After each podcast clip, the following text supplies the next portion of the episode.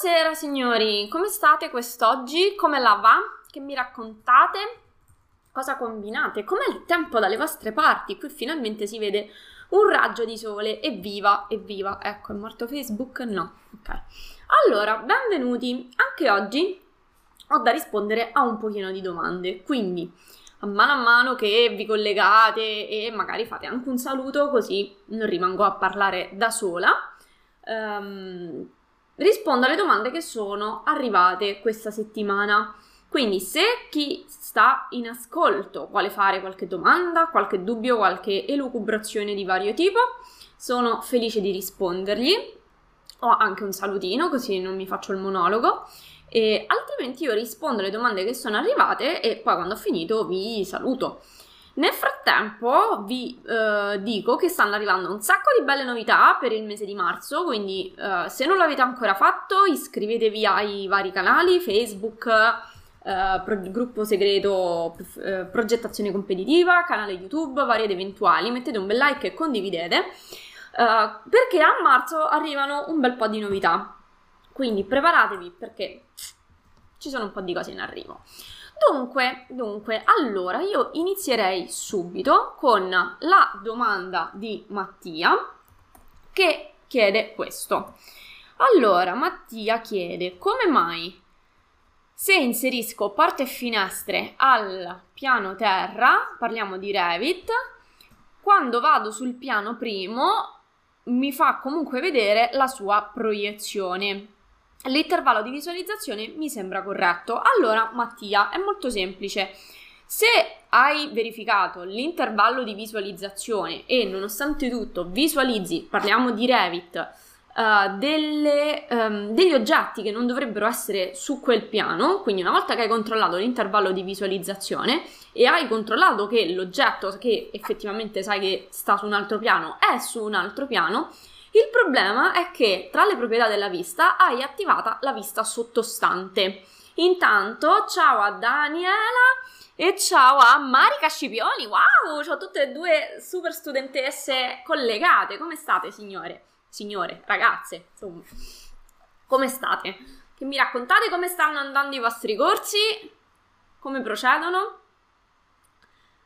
Dunque, dicevo, allora, per rispondere alla domanda di Mattia, Revit ha un'opzione che è fantastica se sai come usarla, nel senso che se stai facendo, per esempio, un, non so, una pianta e vuoi vedere la proiezione della copertura al piano di sopra, anche se si chiama sottostante, in realtà è un'opzione di Revit che ti permette di visualizzare un livello tanto sopra quanto sotto, cioè il, la voce sottostante dentro Revit ti permette di visualizzare, che ne so, se sei al piano primo e inserisci che nel sottostante vuoi vedere il piano terra piuttosto che il piano secondo, al, a prescindere se ripeto se è un sottostante, Revit ti visualizza in griggetto il piano che gli inserisci in questa proprietà.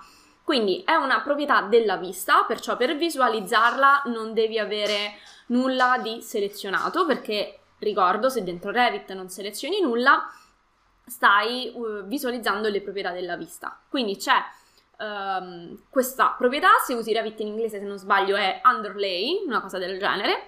Um, semplicemente questo, quindi se non vuoi vedere niente, mm, ripeto, può essere tanto utile quanto fastidioso, cioè tanto utile se lo, se lo, usi consapevolmente, fastidioso se invece non lo usi in maniera consapevole, quindi se ce l'hai lì buttato e eh, non capisci perché vedi degli oggetti che non dovrebbero essere visibili.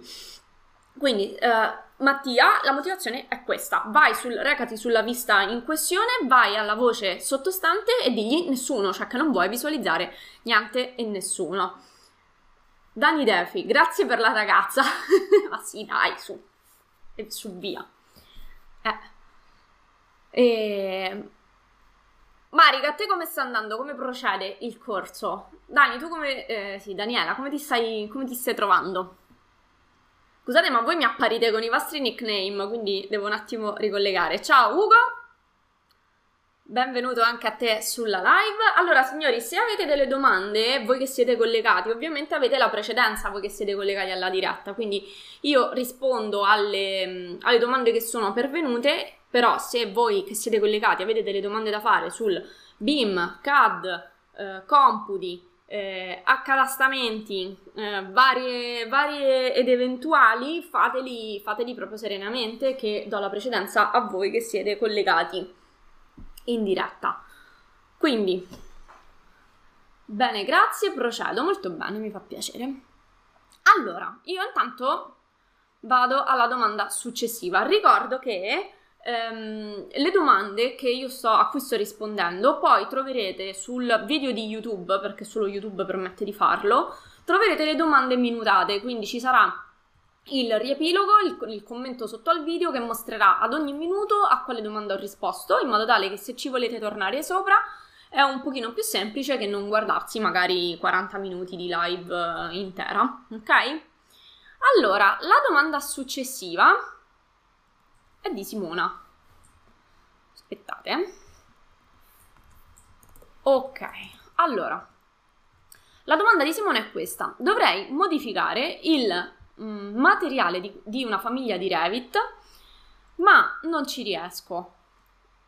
Uh, ok, ha mandato uno screenshot, vi dico io che, che cos'è. Praticamente Uh, ok, in questo materiale il materiale è in grigetto, quindi non modificabile, ha un segno uguale alla fine e non si può selezionare neanche entrando in modalità di modifica dell'oggetto, è un'estrusione che è un'estrusione sul percorso. Ok, allora Simona, ehm, i, allora, quel segno di uguale in realtà è il simbolo del, della nidificazione. Adesso parliamo, parliamo, in termini comuni.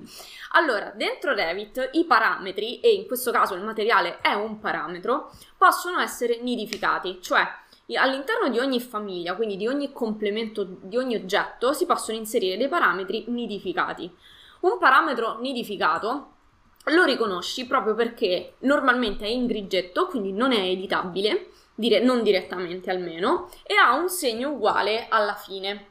Se clicchi su quel segno uguale andrai a vedere a che cosa quel parametro è stato nidificato, cioè che cosa gli stiamo dicendo attraverso la nidificazione a Revit? Gli stiamo dicendo che quel parametro in particolare, in questo caso il materiale, non è, diciamo, proprio di quell'oggetto, ma è riferito a un altro parametro della, della famiglia, del progetto, di quello che sia.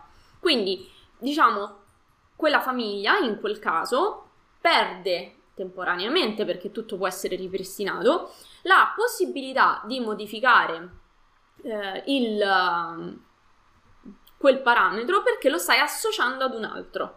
Quindi ti devi, devi cliccare su, quel, su quell'uguale che vedi per andare a verificare a quale parametro è stato nidificato, associato e eventualmente modificare direttamente quel parametro. Oppure, se vuoi gestirlo in maniera autonoma, basta che rimuovi la nidificazione, quindi gli dici che non viene associato a nessun altro parametro, a quel punto il uh, parametro materiale diventa modificabile e di conseguenza lo puoi editare tranquillamente, puoi modificarlo così come finora hai modificato tutti gli altri materiali. Finché però la nidificazione rimane attiva, non è possibile um, fare questa operazione, ok?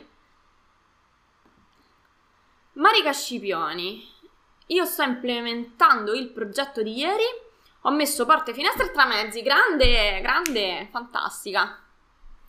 Ok, come è andato? Quindi per ora tutto bene, Marica, sul progetto? Hai qualche dubbio o elucubrazione? Approfitta. Mo spieghiamo che cosa, di che cosa stiamo parlando con Marica. Allora, nel frattempo, scusate, eh, rimanete lì. Che bello, quanti studenti in, in ascolto oggi? Fantastico. Ciao Giuseppe! Bucci. Ciao Giada, vorrei sapere se nel corso BIM completo di 80 ore vengono trattati calcoli strutturali e armature. Grazie.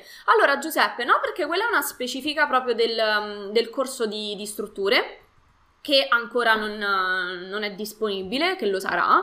Tuttavia, all'interno del corso completo viene comunque fatta un'intera lezione sulle strutture che non entra così nello specifico, ma comunque ti mostra come posizionare tutte le uh, strutture del caso, quindi eh, armature, eh, no scusa, armature, ehm, travi, pilastri, plinti, arma, eh, ancora queste armature, fondazioni continue e così via. Ok? Quindi per quello che chiedi tu, coming soon, stay tuned, cioè, arriviamo, arriviamo, arriviamo a tutto. Eh, però nello specifico in quel corso non c'è, ma a breve uh, ci sarà. Quindi, in ogni caso, per fare quello che, che, che chiedi tu, Giuseppe, è necessario comunque una previa conoscenza di approfondita di Revit, così come il nostro corso per esempio di impianti è l'avanzato dell'avanzato, ok? Quindi non, non accedi al corso di impianti se prima non hai, una, non hai fatto una buona conoscenza di, del, di come funziona il, il software. Allo stesso modo, non puoi arrivare, diciamo, a quel livello con le strutture se prima non ti sei fatto il corso completo. Quindi, anche per quando avremo il, uh, come, si, come, si, chiama, il, il, corso specifico sulle strutture, ok? Comunque de- bisogna passare per chi parte da zero dal, um, dal corso completo, perché non, se no non, non ce la si fa. Cioè saranno comunque, tanto delle strutture quanto quello di impianti, sono corsi avanzati, l'avanzato dell'avanzato. Quindi in ogni caso, se partite da zero e avete intenzione poi di approfondire con impianti e strutture, il punto di partenza è il nostro corso completo, perché poi nei corsi ultra avanzati, diciamo così, o specialistici di map e poi quando avremo quello di strutture, ehm, si danno per scontato tutto quello che si è fatto prima. E quindi siccome non si imparano in, in due giorni, eh, le cose... Mh, mm, eh, l'importante è partire da lì, insomma. Se, a meno che già non mastichi bene Revit, ma no, a quanto ho capito non è, non è il tuo caso. Allora, Marica, ieri mi sono scordata di chiederti come mai. Io guardo di là perché non so perché, non perché sono matta, ma perché qua davanti a me c'ho il corso di YouTube, eh, ho YouTube e di qua sull'altro schermo ho Facebook. Quindi quando mi vedete eh, girata sul, col mio bellissimo profilo eh, è perché sto leggendo le domande di Facebook. Allora, ieri mi sono scordata di chiederti come mai quando importo le famiglie su Revit e successivamente salvo riapro il programma, queste non vengono salvate. Allora, Marica, questa cosa non è normale, nel senso che eh, quando importo le famiglie su Revit e successivamente salvo e riapro il programma. Allora, ho capito quello che dici. Allora, le famiglie che tu carichi, Marica, eh, aspetta che sta cosa bla bla bla, me la salvo, così poi la, la, minu- la minutaggio. Allora, aspettate. Allora, ok. Allora, Marica, ho capito quello che intendi. Le famiglie che tu carichi appartengono al progetto, ok? Se le vuoi ritrovare salvate, le devi associare al file di template. Spieghiamoci meglio. Dunque, se io apro un progetto su Revit e quindi sono già nella modalità progetto, per cui quando salvo, salvo nell'estensione di Revit.rvt, sto salvando un progetto, ok?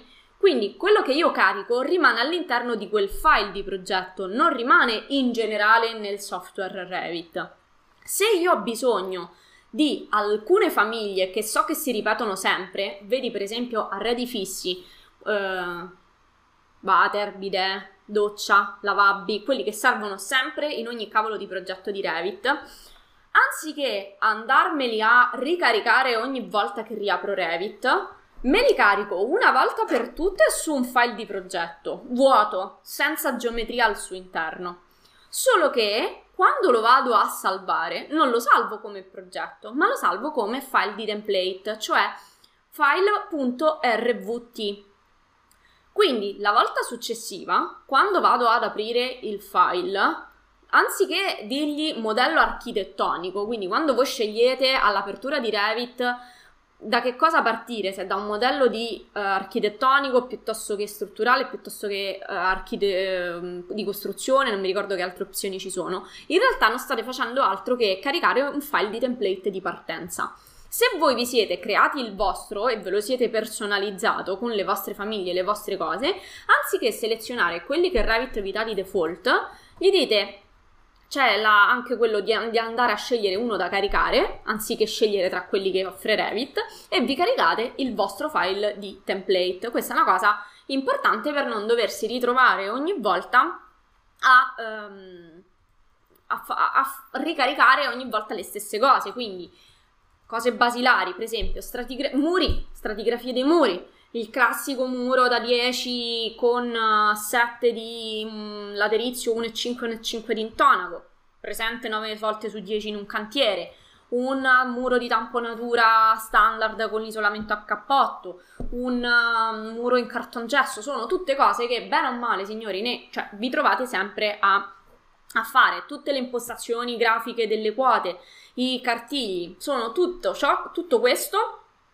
potete salvarlo su un file vuoto senza geometria presente, geometria, geometria intendo un progetto, quindi un, una casa, un appartamento, uno studio, un quello che sia, quindi senza, quando aprite il progetto di Revit deve essere vuoto, ma con tutte le famiglie caricate all'interno, lo fate una volta per tutte e salvate, ve lo salvate quello come file .rvt, quindi come file di template, e la volta dopo ripartire da quello così ve lo trovate. Marica, sei riuscita a seguirmi in questa cosa che ti ho detto? Spero di sì. Comunque mi pare che nelle lezioni più avanti questa cosa è spiegata un pochino meglio nel dettaglio nel corso avanzato, soprattutto quando si tratta di andare a personalizzare il tutto. Quindi, allora, di che cosa stiamo parlando io e Marica? Allora, Marica è una nostra studentessa che ha, ha, preso il corso completo di Revit, sta già, vi devo dire, perché nonostante è iniziato da poco, sta già a un ottimo punto e um, ha, siccome è stata furba si è presa anche il pacchetto di formazione incluso di assistenza via webinar, quindi ogni 15-20 giorni noi facciamo un webinar in diretta live con gli, con gli studenti, tra l'altro agli ultimi due webinar a cui Marica si è registrata eh, gli altri che si erano registrati eh, hanno disdetto, perciò si è trovata da sola e si è fatta praticamente la consulenza privata, quindi abbiamo lavorato sul progetto che sta seguendo mi ha condiviso il suo file in diretta live, quindi eravamo io e lei in quel caso perché le altre persone che si erano prenotate avevano dato la, la, disdetta, anche se era da sola, comunque anche se c'è una persona sola, i webinar di assistenza si fanno e si fanno per tutta la durata prevista.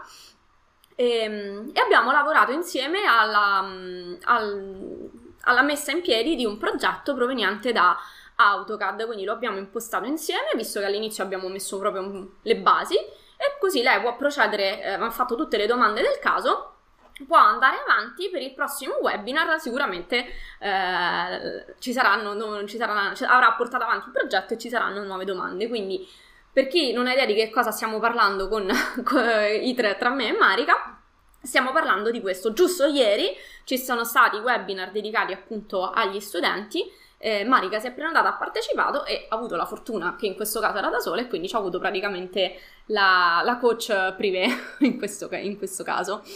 Per chi, non, per chi, è interessato a saperne di più, vi lascio qui il link sulle consulenze, quindi se non siete già miei corsisti, potete parlare con i nostri consulenti e fare, e ovviamente siete interessati a iniziare un corso professionale, ok? potete riservare una consulenza telefonica gratuita con i nostri consulenti e fare tutte le domande del caso sui nostri pacchetti, sui nostri prodotti, su come funziona, come funziona il nostro metodo, che è decisamente diverso da quello che si propone là altrove e eh, vi chiariscono ogni dubbio. Se invece ovviamente siete miei studenti, già can- avete un canale di assistenza privilegiato, quindi il, non, non, andate a cliccare ovviamente sulla consulenza, anche perché vi rispondono i consulenti che non sono dei docenti.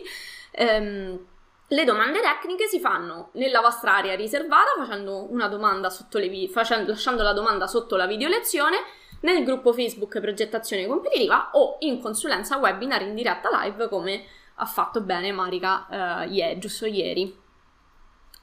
Allora. Ok. Allora, quindi Marica, tutto chiaro? Grazie mille, sì sì. Ok, super, perfetto. Fantastico. Ok, la domanda successiva è una domanda di Carlo. Io devo tenere sotto d'occhio l'orario perché a una certa vi devo lasciare. Carlo chiede, allora, secondo voi, per avere questo effetto visibile dalla finestra di un render di interno, ovvero non ce leggo più, aspettate. Cioè, vedere un paesaggio è sufficiente inserire le immagini in fase di render? Ah, ok, ho capito qual era questa domanda. Allora, traduco la domanda di Carlo. Carlo ci ha mandato un, um, un render di esempio per spiegarci questa domanda, dove si vede praticamente il render di una stanza di interni in cui si vede la finestra e da fuori la finestra, cioè si vede il paesaggio che c'è fuori la finestra. In particolare c'è un altro edificio. Ok? Allora, e, e chiede come faccio, a, oltre a fare il render di, degli interni, a far vedere anche um, l'esterno, nel senso, cioè è un'immagine appiccicata o si fa in altro modo. Allora, Carlo, dipende, nel senso che nell'immagine specifica che ci hai mandato, quello è semplicemente, siccome quello lì, quello è un file di template di default di Revit, ecco perché lo so da dove arriva, è un edificio a L, quindi si vede praticamente la, L, la parte, diciamo, restante dell'edificio. L'edificio quindi in quel caso è modellato fisicamente in 3D dentro Revit, pertanto se tu fai un'inquadratura che prende sia la stanza che una parte all'esterno della finestra, si vede l'esterno e, um, e quindi uh, si vede anche l'edificio. Viceversa, se invece magari stai facendo un render di esterno dove prendi l'intero edificio ma vuoi comunque uno sfondo, in quel caso allora sì, conviene mettere uno sfondo più complesso, magari uno skyline o quello che sia, conviene mettere un'immagine, quindi dipende dalla casistica. Sicuramente è consigliabile laddove si può di utilizzare complementi proprio 3D di Revit, quindi se ci sono... Uh, utilizzare i 3D direttamente di Revit. Ovviamente non si può modellare la qualunque, eh, tantomeno fare la schiera di edifici in giro. Quindi di conseguenza dove bisogna prendere grandi sfondi si mette l'immagine di sfondo. Nel mio corso di rendering di V-Ray per Revit poi tra l'altro viene mostrato esattamente come fare, quindi è una, un'operazione semplicissima che tra l'altro mentre su altri software la devi andare a fare in post produzione, quindi a posteriore, ehm, va, va, fatta diver- cioè su, su V-Ray per Revit si può fare direttamente quando stai facendo il render, cioè il render finito, prima di esportarlo in JPEG o nel formato immagine che sia, si può appiccicare una bellissima immagine di sfondo tutta trattata e così via. Quindi V-Ray per Revit ha implementato delle opzioni di post produzione già all'interno di um, di Blu-ray stesso ed è una cosa fantastica perché praticamente ti scordi l'utilizzo di Photoshop, per capirci. Ugo, fantastico, sempre precisa nelle spiegazioni. Ragazzi, mettete un like e condividete, giusto? Seguite tutto il consiglio di Ugo, visto che queste live sono completamente gratuite. Se c'è tempo mi rispondi alla domanda che ti ho fatto via mail qualche giorno fa. Sì, ce l'ho in... Um, ce l'ho in lista, Ugo, tranquillo che me la sono segnata. L'unica cosa è un po', una, un po', lunga, è un po' una cosa particolare, però va bene, tra, cioè ce l'ho ce l'ho in lista tra le cose a cui rispondere. Precisamente ho altre due domande e poi c'è la tua, quindi eh, anche se ti devi scollegare, tranquillo che alla fine della live poi puoi risentire la risposta. Quindi seguite tutto il consiglio di Ugo, mettete un bel like e uh, fate share della live visto che è completamente gratuita. Bravi, inizio a vedere un po' di pollicini in su, fantastici, fantastici. Dunque, domanda Successiva è la domanda di Mirko. Mirko? Sì. Ok. Uh, Mirko chiede. È già da beve però perché c'ha la, la gola. Allora. Cerco consigli su come esportare al meglio un file Revit per poterlo trasferire ad, un illumino tecnico che usa 3D Studio Max per la simulazione dell'illuminazione, mantenendo inalterati i materiali, eccetera. Ho provato ad esportare in FBX, ma mi dicono che sia praticamente illeggibile e di bassa qualità rispetto al file originale di Revit. Mirko, why FBX when 3D Studio legge serenamente Revit? Ma proprio serenamente. Allora, chiariamoci. Revit e uh, eh, 3D Studio sono software dell'Autodesk. In quanto software appartenenti alla casa produttrice si linkano tra di loro in maniera fantastica, cioè dentro 3D Studio, se hai il file di Revit, ok, puoi tranquillamente creare un link, quindi ehm, senza bisogno di importarlo, ok, crei un link tra i due file, è ovvio che l'illumino tecnico in questo caso deve possedere fisicamente il file di Revit, e si possono linkare direttamente. In alternativa, Uh, si può usare anche, uh, non mi ricordo se c'è l'importazione diretta, mi ricordo, cioè il, del link proprio mano sul fuoco. Uh, se non ho il vuoto, mi dovrei aprire un attimo 3D Studio. Se, ammesso che fosse che non c'è invece la possibilità di importare direttamente un file.rvt, eh, puoi passare come file intermediario il DVG, però ti freghi i materiali di Revit, che però detto fra noi, se sono solo materiali di Revit, non sono tutto sto che in ogni caso. Quindi eh, consiglio spassionato, meglio il, um, il link diretto. Ok, quindi se puoi eh, meglio utilizzare quello. C'è il link diretto, usiamo. Poi, altra domanda, altra domanda, domanda di Sara. Vediamo a che minuti siamo qua. 25, facciamo così. E 40, ok. La domanda di Sara. Chiedo un consiglio per un problema con i muri esterni di un edificio.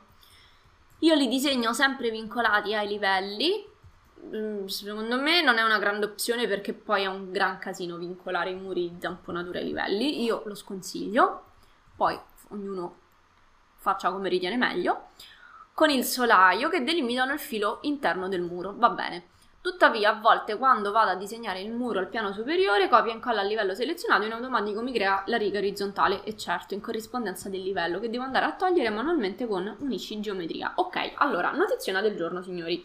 A tutto ciò che è interno mi sta benissimo che fate copia e incolla. Quindi se avete un... Ma no, c'è un riflesso fastidiosissimo. Vabbè. Allora, se avete un... Um, un allora, dentro Revit avete un'opzione fantastica che è copia e incolla al livello superiore. Quindi vuol dire che se avete un grattacielo che ipoteticamente si ripete per 100 volte il piano tipo, voi potete selezionare l'intero piano tipo e copiarlo le, le 150 volte quanti sono i piani, in un secondo vi siete fatti il grattacielo. Però se vi copiate anche la muratura di tam- il tamponamento esterno, ok, vi appare la, giustamente, siccome sono due geometrie sovrapposte, la righina nell'interpiano, ok? La righina orizzontale. Bruttina quanto, ok? Quindi o andate uno per uno e fate unisci geometria tra un piano e l'altro, quindi vi va bene se siete su una villetta a pochi piani, se avete il grattacielo, tanti auguri. In realtà la soluzione più pulita, così come accade anche nella realtà, è non duplicare il muro di tamponatura. Il muro di tamponatura avrà come vincoli, come offset di base il piano terra o il piano insomma da cui parte e come offset il top offset, quindi l'offset eh, finale, avrà l'ultimo piano, il livello di copertura, ok? Cioè il muro di, il, di tamponamento, la tamponatura esterna non, vi, non va copiata e incollata su ogni piano, ok? Va semplicemente presa e tirata su fino alla fine dell'edificio. Fate un sacco prima, ok? Cioè viene proprio ve la svangate velocissima e non, do- non dovete stare a combattere con la riga interna, ok? Se no, la riga di interpiano vi dovete mettere ogni volta a fare l'unisci geometria tra un piano e l'altro, che onesta francamente è una gran rottura di palle. Poi sfido io che abbiate un, edificio che è perfettamente in parallelepipedo, cioè avrà delle rientranze, delle cose, ogni volta starà a combattere questa storia, mh, mm, fastidiosissimo.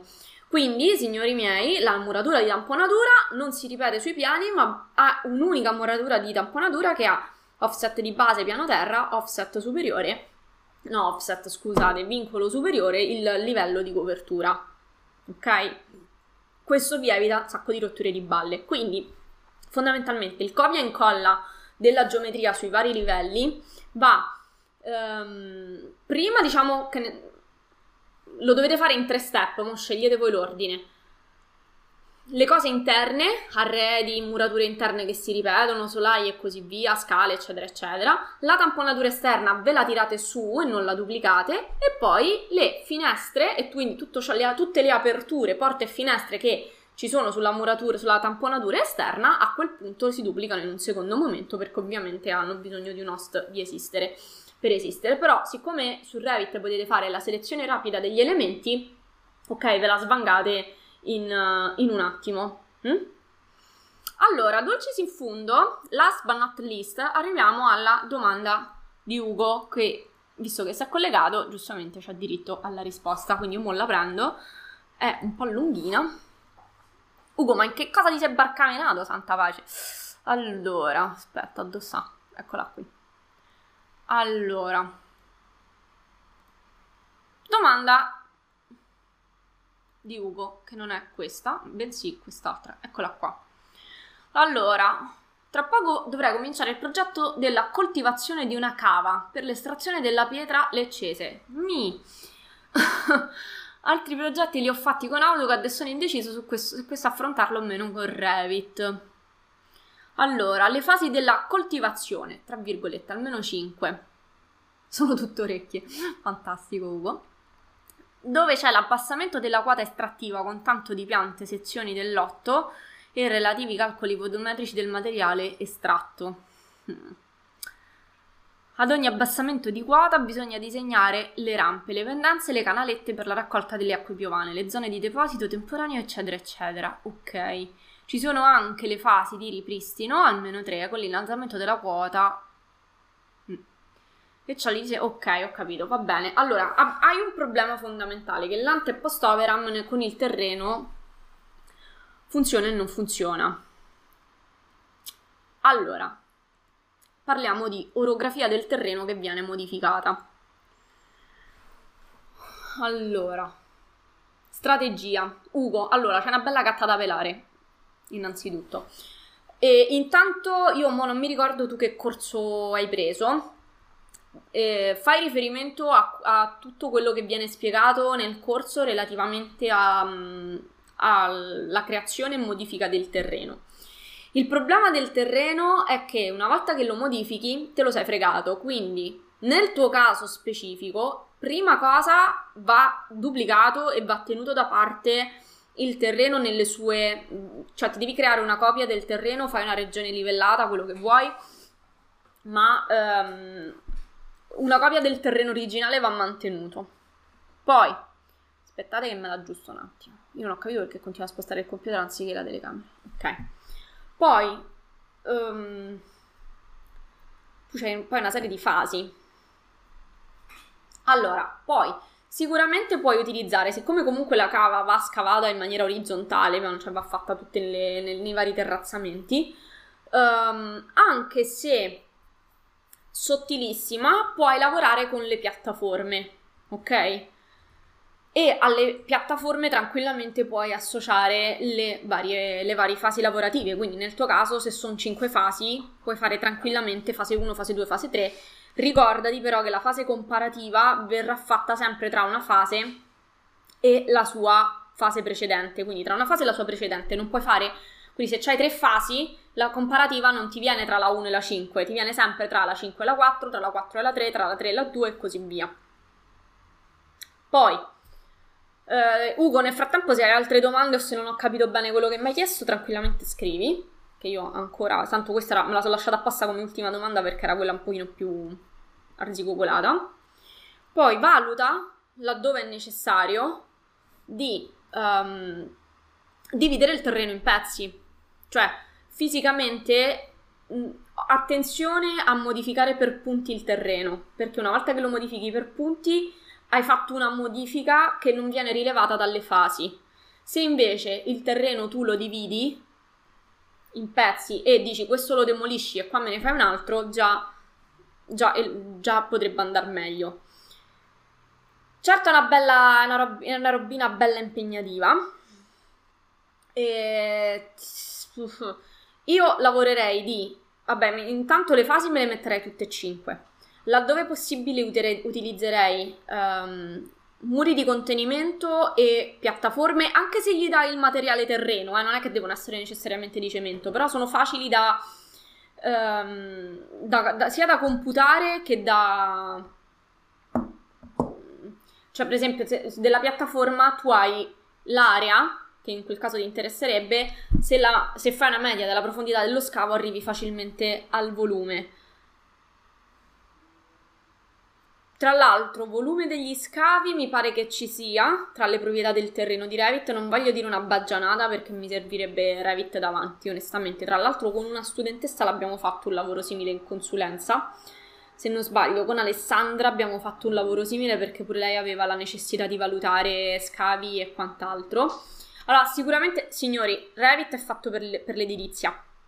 edilizia proprio pura, pura e semplice, quando in, infra, impiantistica, strutture ok, però quando iniziamo ad andare su, prettamente su questo campo fino a un certo punto, però secondo me ce la puoi fare, nel senso che in consulenza sicuramente sarebbe da, da lo potremmo vedere meglio, senza vedere bene il progetto come è fatto, insomma, me lo posso immaginare.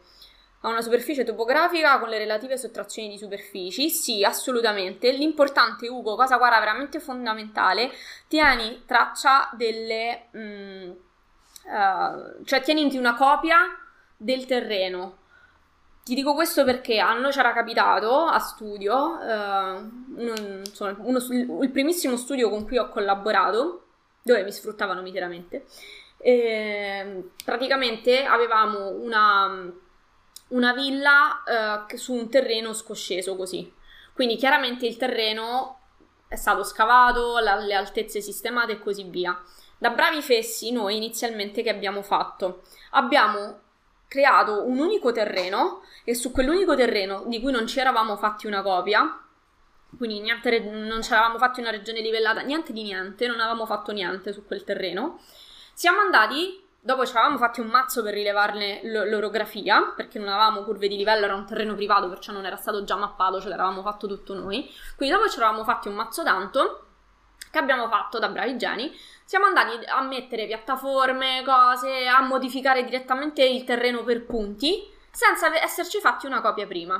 Arriva il comune, quasi a fine lavori praticamente, e ci dice Pofferbacco, ma voi siete vicino ad un'area con delle restrizioni, eh? Mi date una bella tavola dell'ante post operam dell'orografia del terreno, così io so che cosa avete fatto su quel terreno?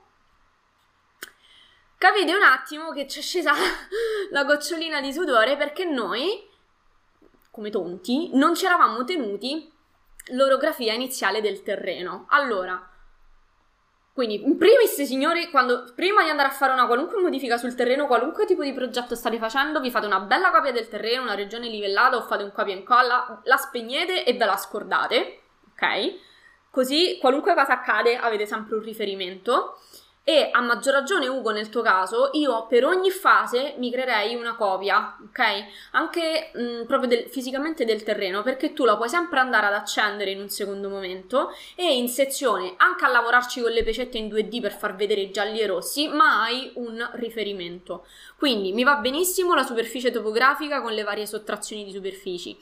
Mi va benissimo la superficie modellata con i vari punti quotati, anche modificata successivamente, a patto che ti crei la copia dell'originale, perché una volta che voi modificate una superficie topografica per punti, ne modificate i punti, quindi prendete, la editate, prendete il punto e gli dite che quel punto altimetrico non sta più a 5 metri, ma sta a 1, signori, avete perso traccia della posizione di quel punto a 5 metri se non ve la siete copiata prima. E dopo, quando lo fate su un punto, dici vabbè, ok, ehm, quando lo fate su più punti A avete perso completamente la cosa originale e avete perso ogni riferimento. Quindi il terreno sempre copiato in modo da tenere traccia. Nel tuo caso, Ugo, a maggior ragione, tieniti traccia delle modifiche che fai, copia il terreno nelle varie fasi. Quindi prima di passare alla fase successiva e di modificarlo, ti fai una bella regione livellata, ti fai un copia e incolla e spegni quella copia in più di, di terreno ce l'hai lì, se dovesse servire lo cacci fuori al momento giusto. Consiglio spassionato. Poi, laddove possibile, utilizza muri di contenimento e... Um, ma già in realtà la... Uff! Come si chiamano? Va bene. L'ho detto un minuto fa, va bene. I... Noi solai, oddio. Vabbè, ok, mi verrà in mente. Le piattaforme, utilizza le piattaforme eh, laddove devi fare i terrazzamenti, anche se gli dai il materiale terreno, è un elemento che ti, fa, eh, che ti permette di fare i terrazzamenti e ti permette di calcolare la superficie che viene eh, scavata. Quindi la piattaforma comunque tiene, siccome agisce direttamente sul terreno, tiene conto del terreno che viene tolto e quindi ti facilita un po' i calcoli. Quindi se devi fare i vari terrazzamenti e anche se il terrazzamento non prevede una pavimentazione, usa comunque la piattaforma come strumento e gli dai come materiale il, il terreno, non, fa niente, insomma. Però ti aiuta tanto.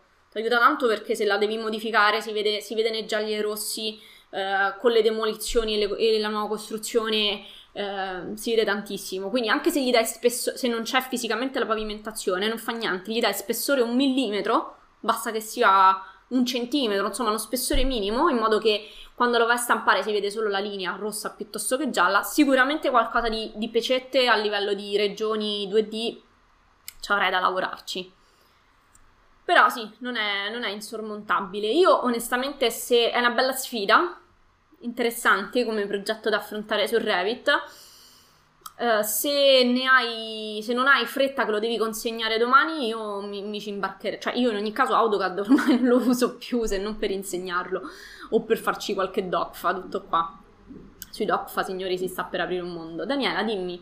Domanda, tutte queste operazioni di salvataggio tra uno stato e l'altro nello stesso file? No, non sono operazioni di salvataggio, Daniela, ma sono duplicazioni.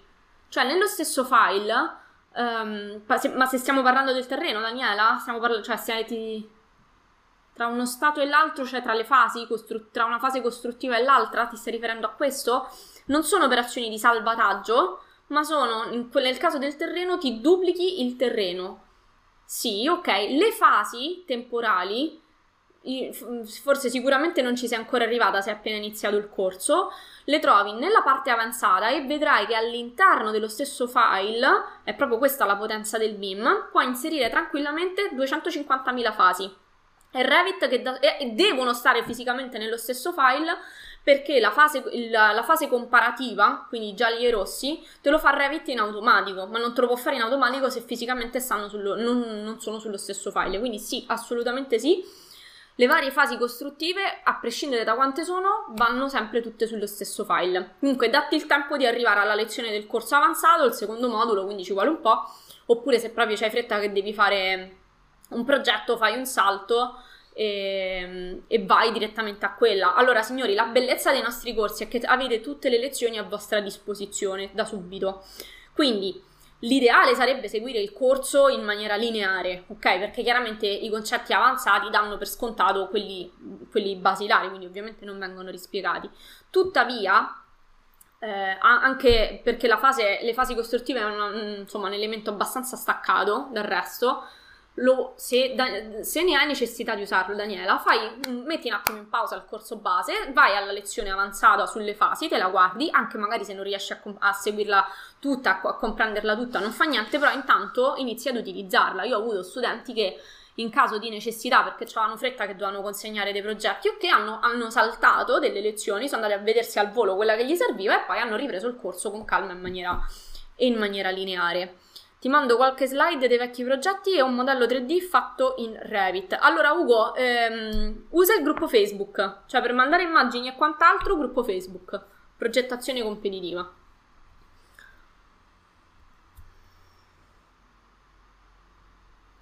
Ok, quindi sì, Daniela assolutamente nello stesso file, ok? Allora, signori miei, io per oggi ho risposto a tutte le domande, è stato bellissimo avere anche tanti studenti collegati. E, ehm, se nel corso della settimana vi vengono dubbi, domande, lucubrazioni, per se siete miei studenti avete i, canali, i vostri canali preferenziali, quindi non serve che ovviamente ci scrivete eh, via email, eh, andate tranquillamente sul, insomma, avete il vostro canale di assistenza, domande sotto le video lezioni, oppure gruppo Facebook per condividere screenshot, oppure webinar in diretta live con i, i docenti. Um, se invece non siete ancora miei corsisti, ma vi viene in qualche dubbio, qualche domanda, la scrivete a info-architettura.com, il mio staff le, ne, ne, prende nota e alla prossima live ne cerchiamo di, di, dare risposta. Le live chiaramente si tengono in maniera più sporadica, invece se siete miei eh, studenti avete la pronta risposta, chiaramente avete il vostro canale preferenziale in quanto corsisti. Era una curiosità per vedere se era diverso con i terreni. No, no, vai, vai tranquilla, cioè si possono fare. Sicuramente, mh, mm, insomma, almeno io da parte me li, me li terrei, assolutamente. Ok? Domande, dubbi o lucubrazioni, c'è il link, quindi potete parlare con uh, i miei consulenti se avete domande sui, sui corsi. E, e niente, è stato un piacere avervi qui con me per questi tre quarti d'ora. Ci vediamo alla prossima live per chi non è mio corsista, per i miei corsisti invece ci vediamo nella vostra area riservata. Carmelo, Gugliata, buonasera Giada, mi sono collegato solo adesso. Ah, mannaggia Carmelo, mi dispiace, stiamo chiudendo. Comunque la live rimane sui canali, sia sulla pagina Facebook che sul canale YouTube, perciò la, pu- la puoi rivedere tranquillamente e ah, niente, se no ci, ci vediamo alla prossima. Ok? Signori, buona serata a tutti e buon proseguimento con la settimana. Ciao ciao!